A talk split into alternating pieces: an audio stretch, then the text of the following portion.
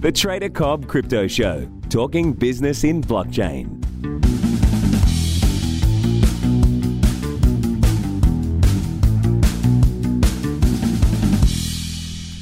G'day everybody, welcome to the Trader Cobb Crypto Show. Hope you're having a good day. Hey, um, today I want to take you through a, uh, a, a it's, it's actually a pretty cool story. Oh, I think it's a cool story. You can be the judge of that, I suppose. But um, it's about my time in London. Uh, in London, I think most of you will know that have you know been following, listening, and, and being a part of the show and, and what I do for a while. You, you'll know that I sort of I cut my teeth, I suppose you'll say, uh, in London and. Um, uh, I, had some interesting things that happened. I, I want to tell you about it, right? I, I want to take you through this really cool story. So, when I was in London, I, I worked on a trading desk. Um, it wasn't a trading desk as such, like I was trading other people's money. I was trading my money. Um, but I was, I was there. It was during that stage when I told you, you know, I was, um, I was I was still working, so it was part of the job that I was doing, but I was able to trade with this job and I would help people, and I was a part of a team there. Anyway, it's sort of irrelevant, that part of the story. Anyway, I was working with a bunch of other dudes. Now, this was around the time, when was it? Um, uh, was during the financial crisis. Okay, so we had a meeting. Uh, we had a meeting in the, I guess, trading floor, the trading room, wh- whatever you want to call it. And there was about, I think it was about eight or ten of us, and um, it was uh, it was sort of chaired or run by the uh, very charismatic uh, leader who unfortunately couldn't trade to save himself. Um, but he did have some, a very good team of very good traders, so I'll give him that much. He was, he was good at bringing good traders together, um, but you know, which saved him really. He, but he, he wasn't a very good trader, just completely flippant, uh, no discipline whatsoever, and and really was a very emotional, uh, emotionally driven person. Was really interested in being popular. Was really interested in Lamborghinis. Funnily enough, here we are in crypto, and you know, same sort of thing right now. And um, anyway, he was a charismatic fellow, uh, really outgoing, really spontaneous, which didn't really work too well with his trading. I've, I've, I've documented this with you guys plenty of times that uh, for me, it, it, took me it took me about four years, uh, and really only about the six years did I fully master myself um, in terms of you know the person that you hear now you, you see now and that I am. I can't be as a trader. It just doesn't work. It, it just you, you can't be like that. So when I walk in that door, shut the door, and I sit down to trade I'm a different person than when I do this, right? So my, my scanning comes first, and I'm, I've got to shift into different people. It's it's like a, a mild personality a mild personality disorder, I suppose, that I'm trying to achieve. Anyway, we're sitting there.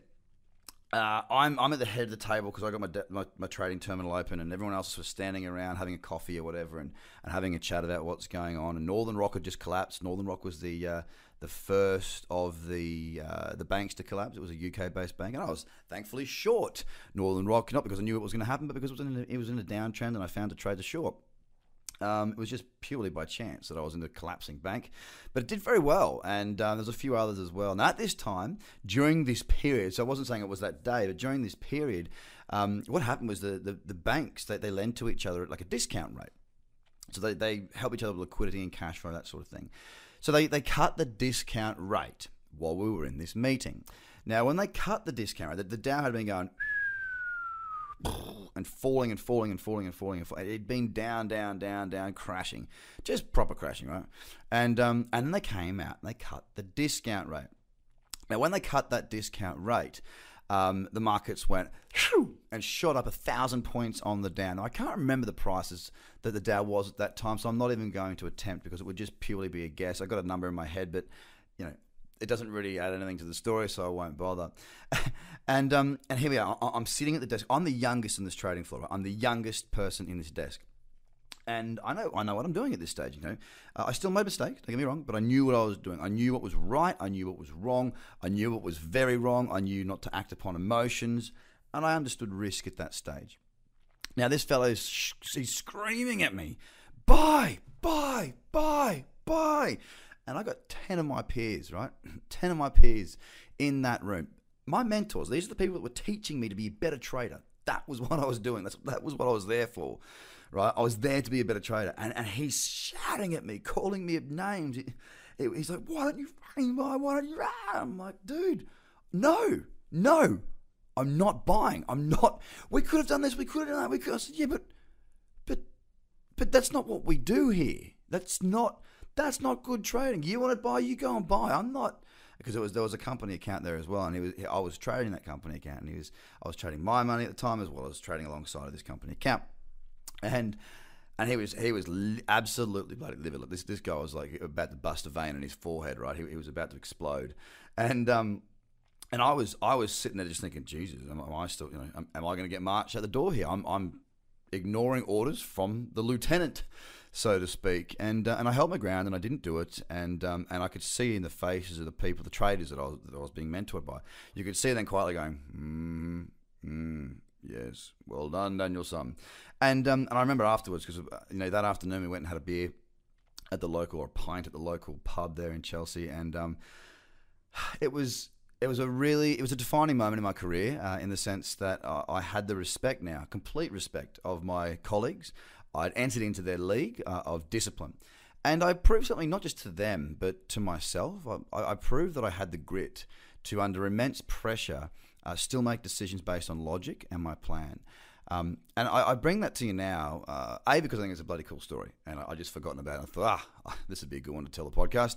But, but B, also because um, it, it's a really big one around this, this crypto space at the moment. You know, we, we see a lot of people talking about projects and saying this is going to happen, that's going to happen, this is going to happen, that's going to happen, uh, or, or, rumors that come out. Now, those of you that, that, that trade the strategies that I teach, um, or, or have your own strategy, because it doesn't really matter what the strategy is.